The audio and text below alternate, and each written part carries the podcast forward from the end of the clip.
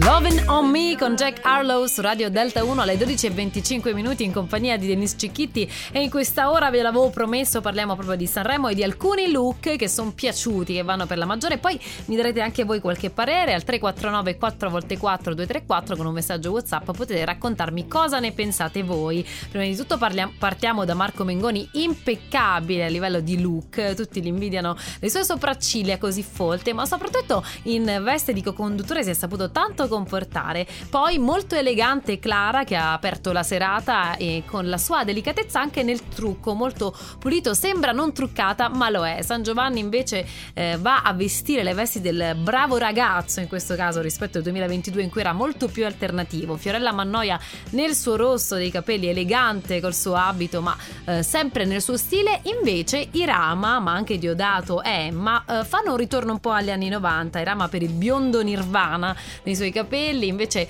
Diodato con il taglio alla Oasis dei capelli e Emma sempre nello stile eh, col capello scalato che rimanda proprio agli anni 90. Il mio, anni, il mio anno di nascita è proprio in quel periodo, quindi vi posso assicurare che lo stile è quello.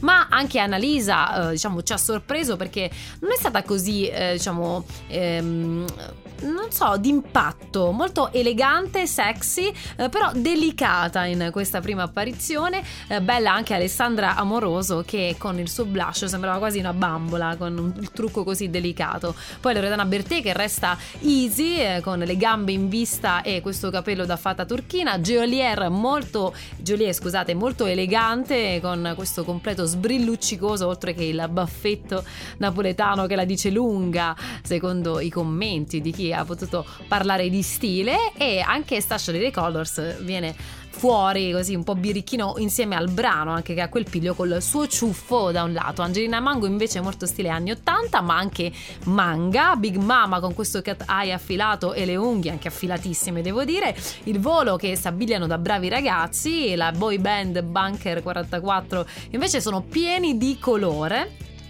e eh, devo dire che anche i ricchi e poveri si sono fatti riconoscere in maniera molto evergreen e divertente. Infine, Rose Villain in versione elegante che nasconde il capello blu. Intanto i White, Flag, i Daido. I know